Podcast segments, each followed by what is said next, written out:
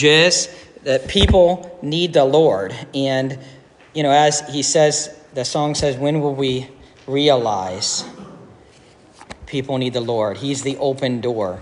Turn your Bibles to Romans 15, verse 22 through uh, uh, 33. Romans 15, 22 through 33. As we've got uh, three messages counting today left in Romans. And uh, then we're going to go through uh, kind of a mini series on the angels in Luke chapter 1.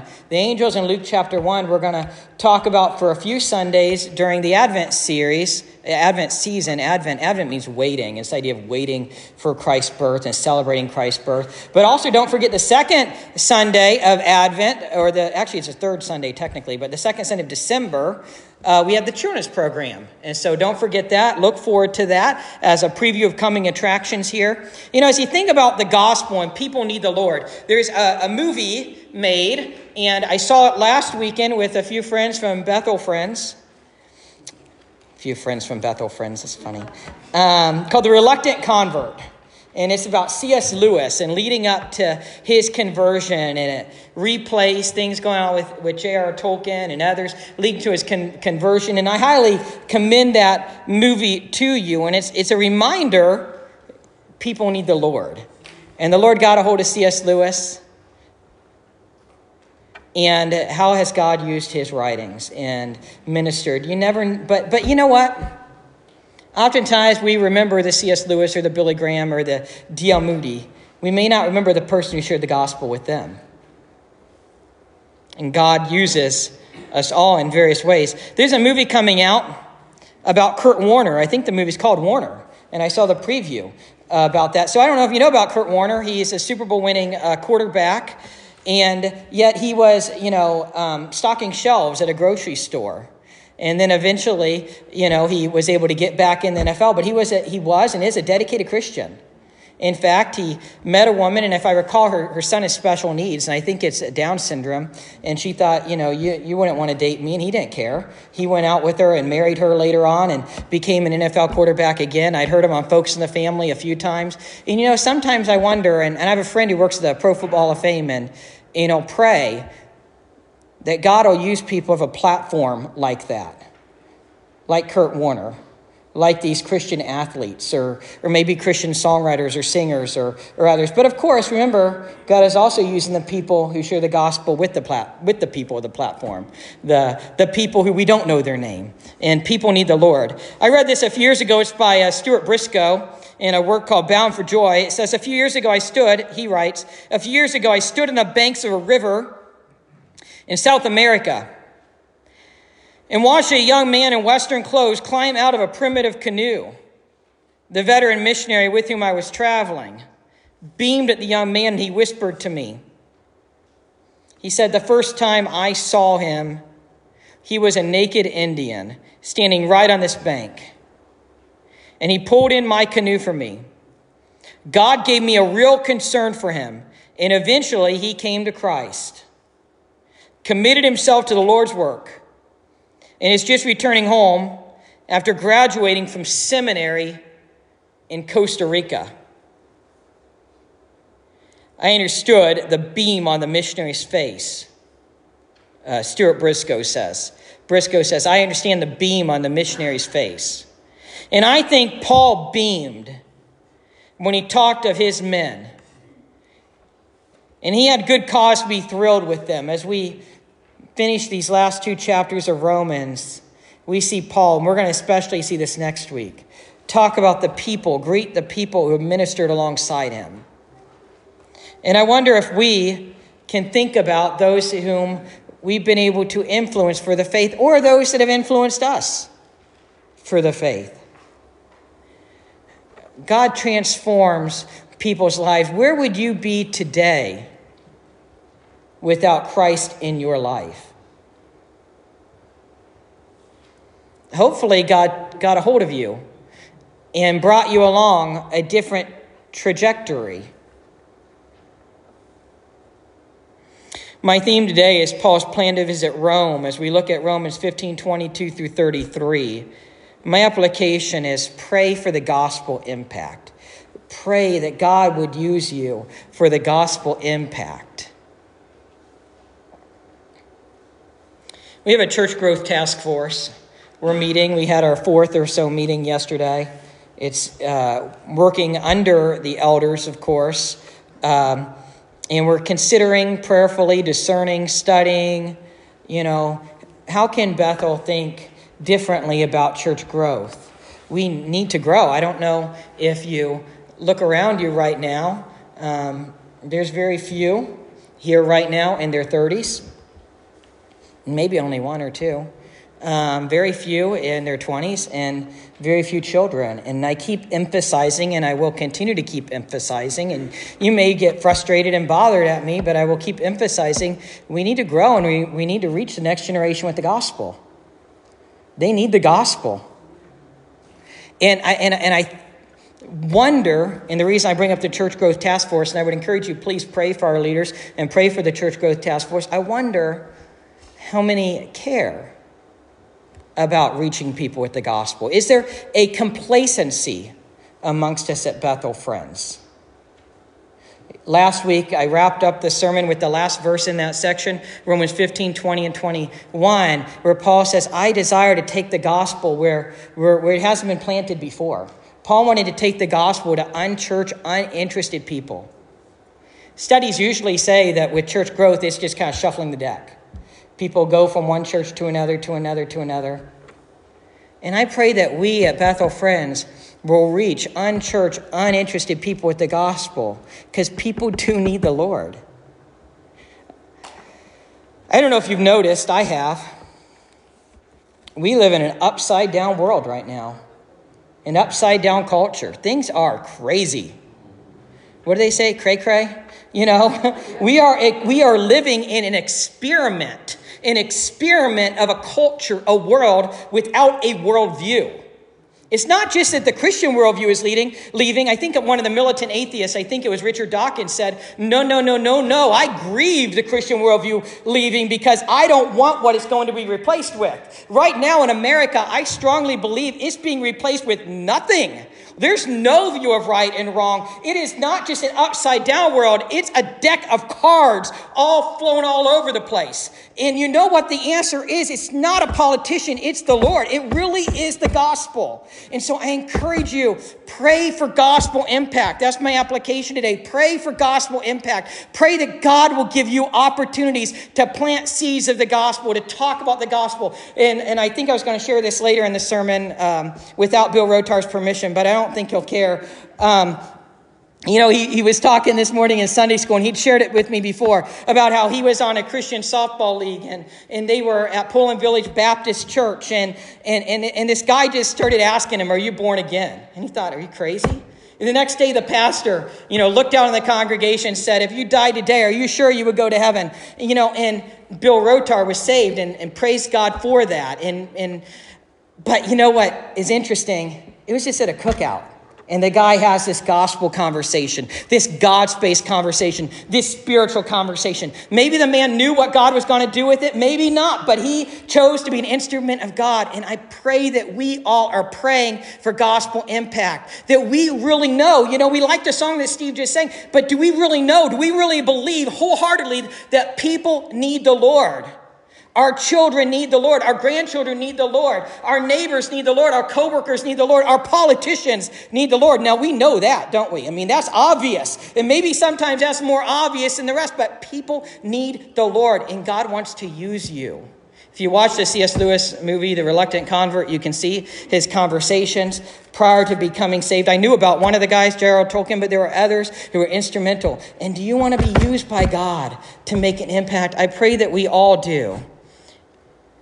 So now let's look at the scripture as I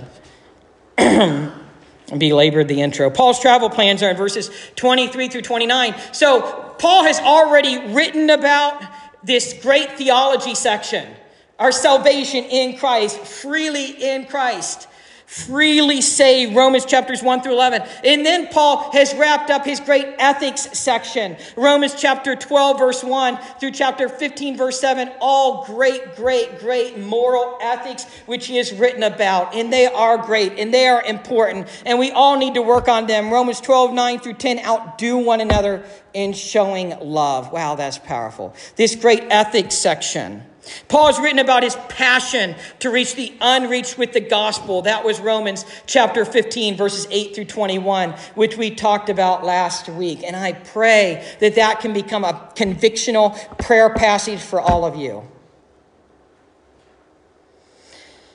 And now Paul continues that theme. Paul continues writing about his passion to take the gospel to those who have never heard the gospel.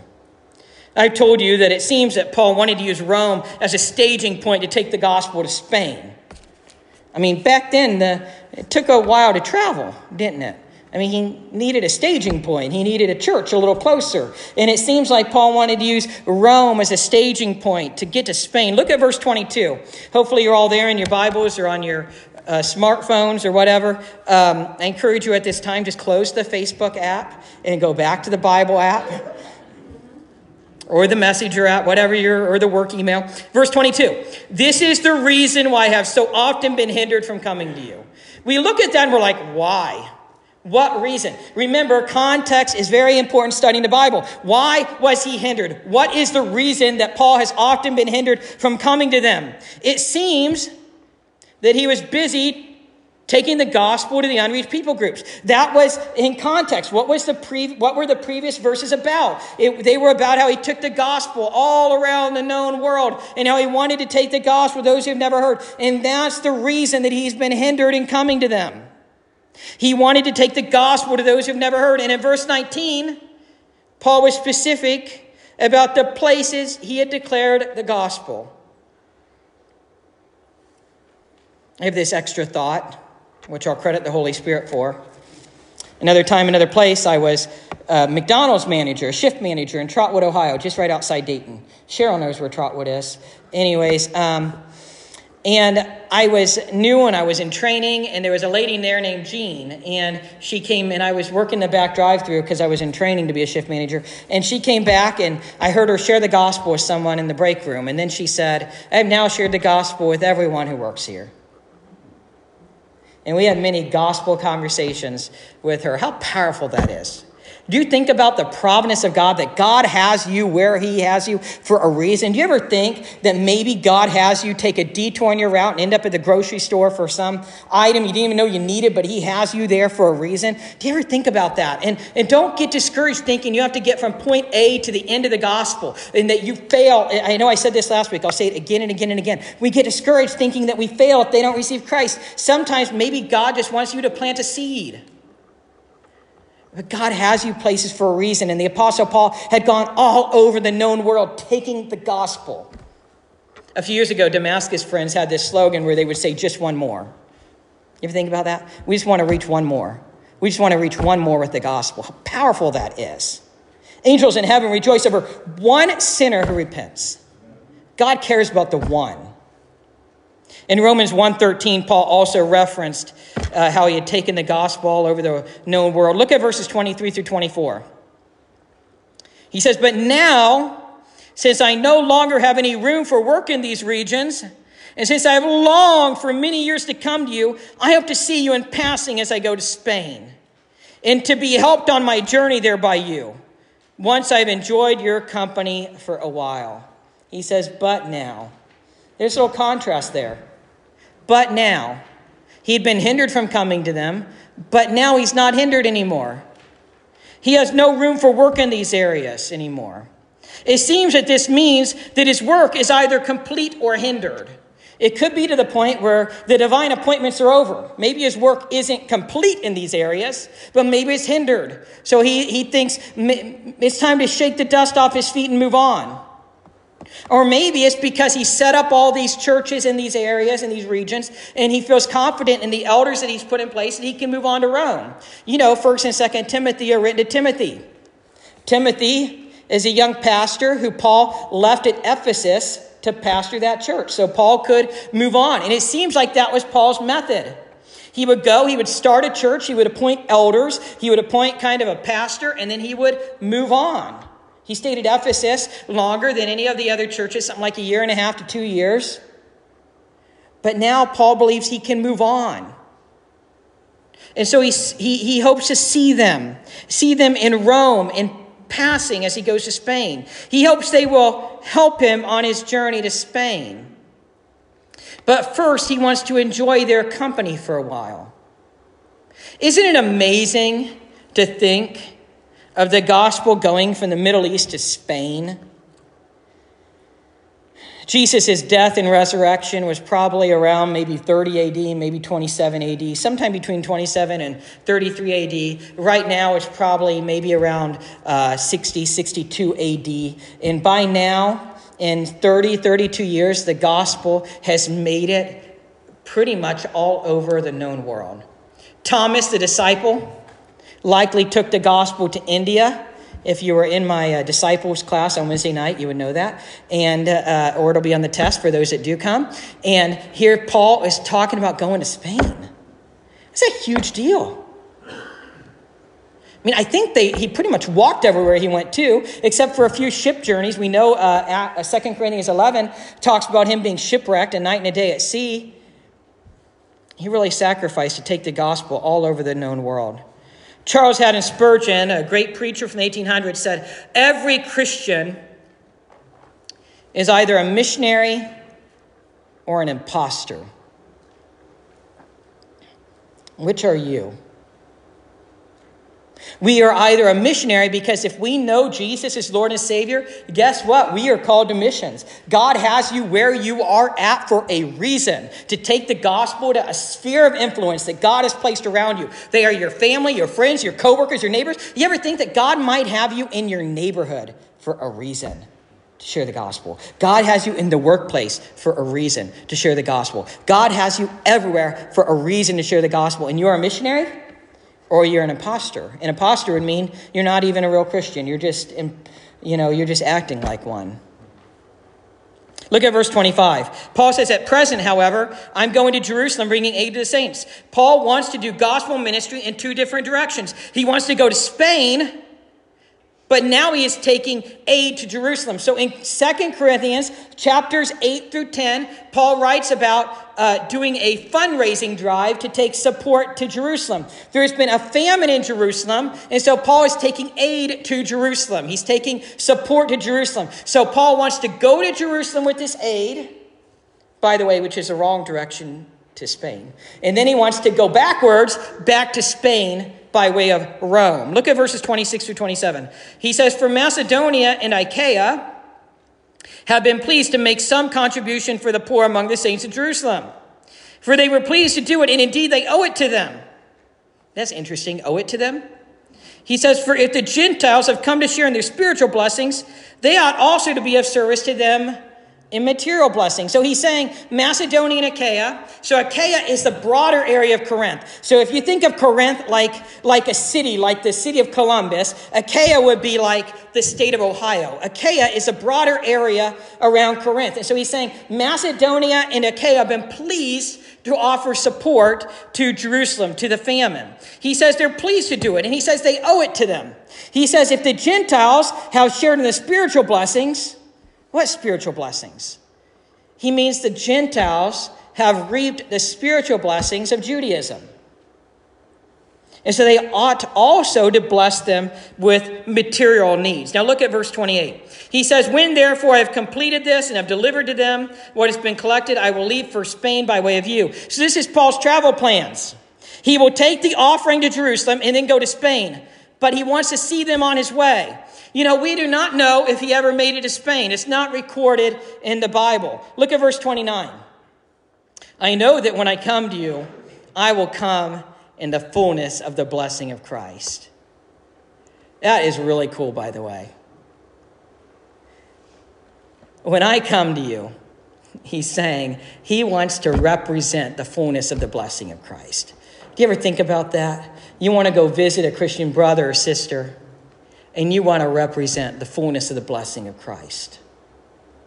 You don't want to just bicker and be divisive and be argumentative and win an argument or, or, or, or, or one up them. You want to represent the fullness of the blessing of Christ. That's powerful. Little did he know that he would be taken to Rome in custody. He came to Rome in chains, shackles.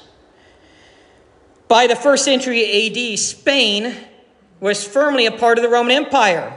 Spain provided significant crops to the empire, and, and Spain was the fatherland of several important Roman authors and a few later emperors as well.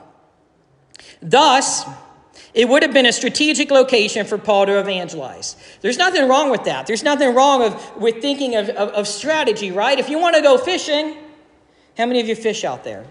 Some of you fish. Laura fishes. Don and Jenny Phillips fish. Dick Locks fishes. He has a lake behind his house. You know, uh, if you're fishing, you want to fish where the fish are, right? So Paul wants to go to Spain and preach the gospel, and it would have been a great location to go with the gospel. That's that's nothing wrong with that. That's a very very good thing.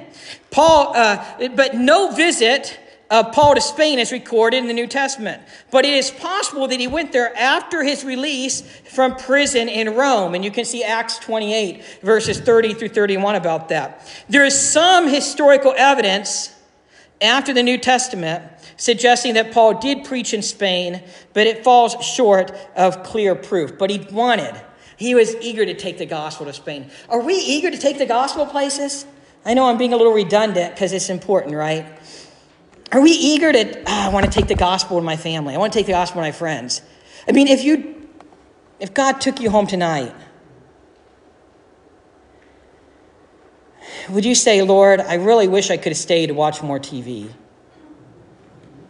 Would you say, Lord, I really wish I could have stayed because that Monday night football game, I really wanted to see it?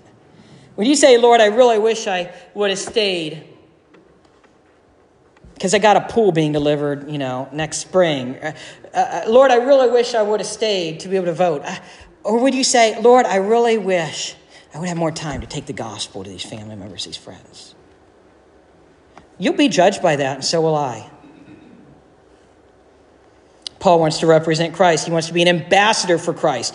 And so now he prays how Paul, Paul, Paul shares how to pray for him. Look at verses 30 through 32. He says, I appeal to you, brothers Notice this it's an appeal, it's a charge. I appeal to you, brothers, by our Lord Jesus Christ. Notice how he appeals by our Lord Jesus Christ. Christ is not his last name, it's his title. By our Lord Jesus Messiah. I'm appealing to you, brothers.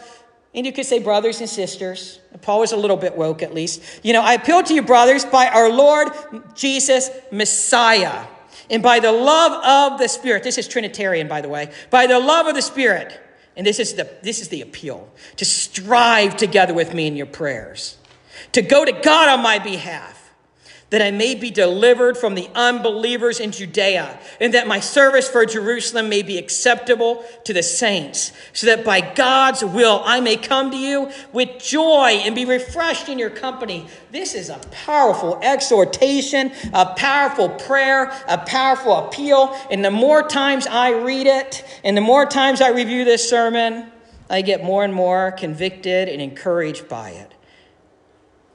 He's appealing to them. The Greek word translated brothers could be translated brothers and sisters.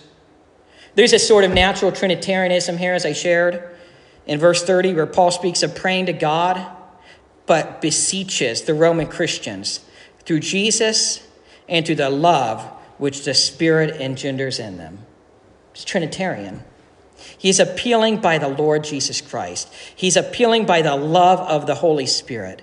The phrase occurs only here in Scripture and refers to Paul's love for the Holy Spirit, not the Spirit's love for him. You can see Psalm 143:10 as a cross reference. Paul's love for the Holy Spirit. Uh, Bill's been teaching about the Holy Spirit, and he's going to get to spiritual gifts in a few weeks. A really, really great class. If you think about the, the Holy Spirit, Romans 8 9, the Holy Spirit is within us as Christians. Paul appeals to them.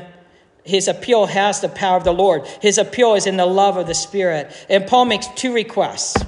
Two. That'll be on the quiz. Uh, that Paul would be delivered from the unbelievers in Judea. That's number one. Number two, that his offering would be acceptable to the saints in Jerusalem. Some think the first request was not answered. Since Paul was arrested, he was arrested when he went to Jerusalem. He came to Rome in chains and shackles. But it seems his prayer was answered. For the Jews desired to put him to death. You can read in Acts chapters 22 through 28. Yet he was not killed. He was able to make it to Rome, though in prison. Further, Acts suggests that the offering was accepted in Jerusalem. You can see a little, a little verse about that in Acts 24 17. His appeal is that they would strive. You ever think about that word, strive together in prayer? Do you ever say, Would you strive together with me in prayer? Well, I'm going to intensify that. It's the Greek word by which we get agonize. Agonize. It's agonistic language. It's using the athletic metaphor of the straining of an athletic, a uh, straining of an athlete toward a particular goal. And you can see Philippians 1.27, Philippians 4.3, and Colossians 4.12 about that. The Christian here is viewed as a spiritual athlete, wrestling or striving diligently, straining earnestly, agonizing in prayer. Paul does not seem to mean simply that the Romans should strive with them rather than strive in prayer. He's challenging them, he's exhorting them, he's asking them, he's appealing to them to agonize in prayer. Jesus agonized in prayer at Gethsemane. Do you ever agonize in prayer over something? Do we ever agonize in prayer over loved ones who have walked away from the Lord? Do we ever agonize in prayer over those who do not know the Lord? Lord, do something I love my relative. I love them. They, I love my brother. I love my sister. I love my children. I love my grandchildren. But they've walked away from the Lord. They're not serving the Lord. Lord, I'm, you know, do you agonize in prayer for them? We know that prayer works, James 5. The effective prayer of a righteous person accomplishes much. I believe no one comes to know Jesus as Lord and Savior except by prayer. Do you ever add fasting to that prayer? Paul wants them to agonize with him in prayer for him. He's praying for himself and he needs them to pray too. His prayer is not selfish, though. It is that his ministry in Jerusalem is acceptable to the saints. He wants prayer so that he is delivered or rescued from those unbelievers in Judea. It seems that some would want to cause him harm. He wants, he wants that so that he can go to Rome, but only in God's will. Notice that. He says only in God's will. He wants to be refreshed by their company. Look at verse 33. May the God of peace be with you all. Amen. That's how he finishes his chapter. May the God of peace be with you all. Amen. By the way, going back a couple verses, do we think of being refreshed by the company of other believers? Are we refreshed when we come to Wednesday night Bible study or a small group or Sunday school or a worship service or maybe meeting with a Christian friend for, for lunch or breakfast or just for prayer? It's never just for prayer, by the way. I only say that because it doesn't involve food, which most of the time when Jesus was meeting with people, it did involve food. So, you know, food is very important. Um, think about being refreshed by the company of other believers. This is such a caring and wonderful appeal, such a caring and wonderful exhortation about prayer. There's a seminary, Dallas Theological Seminary. If you've listened to David Jeremiah, he came out of Dallas Theological Seminary. If you listen to Tony Evans or Chuck Swindoll or Chip Ingram or Dr. Idelnik uh, or many of the people on Moody Radio, they, they went to Dallas Theological Seminary. Um, if you listen to J. Vernon McGee going back a few years, he came from Dallas Theological Seminary. Most of my professors at Cedarville came out of Dallas Theological Seminary. Well, shortly after Dallas Theological Seminary opened its doors, their doors were almost closed because of bankruptcy. Before their 1929 commencement day, the faculty gathered in the president's office to pray that God would provide. They formed a prayer circle, and it was when it was Harry Ironside's turn he circled Psalm 50, verse 10. Psalm 50, verse 10 says, The Lord owns the cattle of a thousand hills. Harry Ironside circled Psalm 50, verse 10, and he said, he, he said something like, Lord, we know you own the cattle on a thousand hills. Please sell some of them and send us the money. The time lapse between our request and God's answers is often longer than we would like, but occasionally God answers immediately. While the faculty was praying, a $10,000 answer was delivered. One version of the story attributes the gift to a Texas cattle rancher who had sold two carloads of cattle. Another version attributes it to a banker from Illinois. But one way or another, it was God who prompted the gift and answered the prayer. In a moment that is reminiscent of Acts chapter 12, in Acts chapter 12, the people are praying for Peter's release from prison, and he shows up the door, and they don't believe it's Peter. In a moment that's reminiscent of Acts chapter 12, the secretary knocked on the door, and the president, Dr. Lewis Sperry Chafer, the president of Dallas seminary, answered the door, and he came back and he, he looked at his friend, Dr. Harry Ironside, and said, Harry, God sold the cattle. God answered their prayer. Paul is appealing to them to pray and to pray deep spiritual prayers. Do we pray spiritual prayers? Do we agonize in prayer? Is it something we care about? And by the way, let's break this down for a moment. Let's make some applications. We, almost, we also must care about the gospel. Do, are we willing to alter our plans for gospel impact? Will we alter our day if it means gospel ministry? Will we alter our travel plans for the gospel? And maybe it's direct gospel ministry, or maybe it's, maybe it's serving. Will we alter our day to serve as an ambassador of Christ? Will we serve at the rescue mission? Will we serve a neighbor in need? By the way, the rescue mission had a ribbon cutting just last Friday for the new center. Will we get our hands dirty in ministry? Will we go on a mission trip? My last church, uh, First Baptist Alliance, would do it. They would lead, but ten churches participated a mission trip in Alliance every year. I would love, love, love to get that, that going here at Bethel, where we connect with 10 or 12 other churches, or maybe 20, or maybe it starts with just two or three other churches, and we lead a mission trip in Youngstown every year. We would get like 70 volunteers. The youth ministry of Alliance Friends would actually camp at the church every night and would have worship at the church and, and make it like a foreign mission trip. And they would serve every day. We started with a devotion every day, and we went out, we built wheelchair ramps and repaired porches and painted houses and did yard cleanup, and it was an excellent ministry. Maybe God would lead you to start a ministry like that here.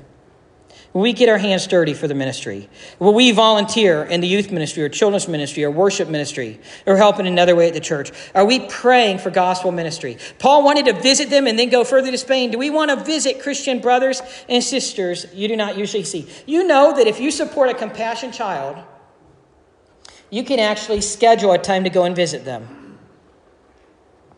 Are we serving? In verses 25 through 28, Paul was talking about churches that donate to the needs of Jerusalem, and Paul was delivering it. Have you thought about donating to the Pregnancy Help Center? Or donating to the Rescue Mission? Or the Beatitude House or other ministries? Are we praying first? We need to always begin every ministry with prayer. Pray for the praise team. Pray for the youth ministry, the children's ministry, the elders, the leaders at the church. Pray for other national ministries. Pray for our missionaries. Speaking of missionaries, there was a missionary couple, and they were coming home aboard a ship after many years of faithful service in Africa. It so happened that as they were traveling home on the ship, there was also a very important dignitary on that ship. And as the ship pulled into port or floated into port, however you call it. As the ship came into port, the bands were playing and the flags were waving, and they were all excited for this American diplomat coming home. The missionary couple quietly watched. They got off the ship, came into the streets of New York City, walked around, and the husband looked at his wife and he said, Honey, it just doesn't seem right after all these years that we would have this kind of treatment, and here this fella, this diplomat, gets that kind of special treatment. And apparently he married up. His wife put her arms around her husband and said to him, But honey, we're not home yet. Last night we closed the Saturday night service with I Can Only Imagine. Maybe you've heard that wonderful, wonderful Christian song. You know, our perfection is in heaven. Our home is in heaven. Jesus offers us a fuller life now, yes. A complete life now, yes. We walk with Jesus now, yes. And then eternal life in heaven. Let's bow our heads and close our eyes in a state of prayer. If you die today, do you know that you would be in heaven? Can you sing that song? I can only imagine knowing that you will meet Jesus in heaven. If you haven't, I encourage you today to confess you are a sinner in need of a Savior, believe in Jesus as the one and only Savior, trust in Him and commit to Him. Those are the four action words, they're verbs to describe our commitment to Christ confess, believe, trust, commit. Lord Jesus, I thank you so much that You've given us songs like I Can Only Imagine. And the song is there, and there's many, many, many great gospel hymns that, that we sing too about heaven. The song is there. Those songs, those hymns, we sing them because we know to be absent from the body is to be present with the Lord. We do ministry now, but we know we are not home until we meet you in heaven. Lord God, if anyone here is convicted by the Holy Spirit, then they need to commit to you. They've heard me talk about evangelism throughout the whole sermon, and they think they're not even confident of their own faith. I pray that today would be the day they're born again. And if that's you, and maybe you need, maybe you committed to Jesus years ago, but you've fallen away, rededicate your life to Him today. Maybe you've always been a believer, but you haven't been committed. Commit to Him to make Him Lord of your life today. Maybe you need to make the first time commitment. Respond in a prayer like this Lord Jesus, I confess I've sinned and missed your perfect standard. I believe in you, Jesus, that you died on the cross for my sins and rose again. Today, Lord, I am trusting in you as Lord and Savior. I am committing to you. Lord, help us all living for you. In Jesus' name, amen. If you said that prayer, Share it with someone. Angels in heaven rejoice over one sinner repents. I always say this, and I say it again. If you have questions about God or the spiritual life, don't hesitate to talk to me. As our closing, as they lead the closing song, the altars are always open. If God has laid something on your heart, it may not be about salvation. Maybe it's the salvation of a loved one. Maybe it's just something very burdensome in your life. You're always welcome to come forward and pray at the altars. Amen. We know that God is our.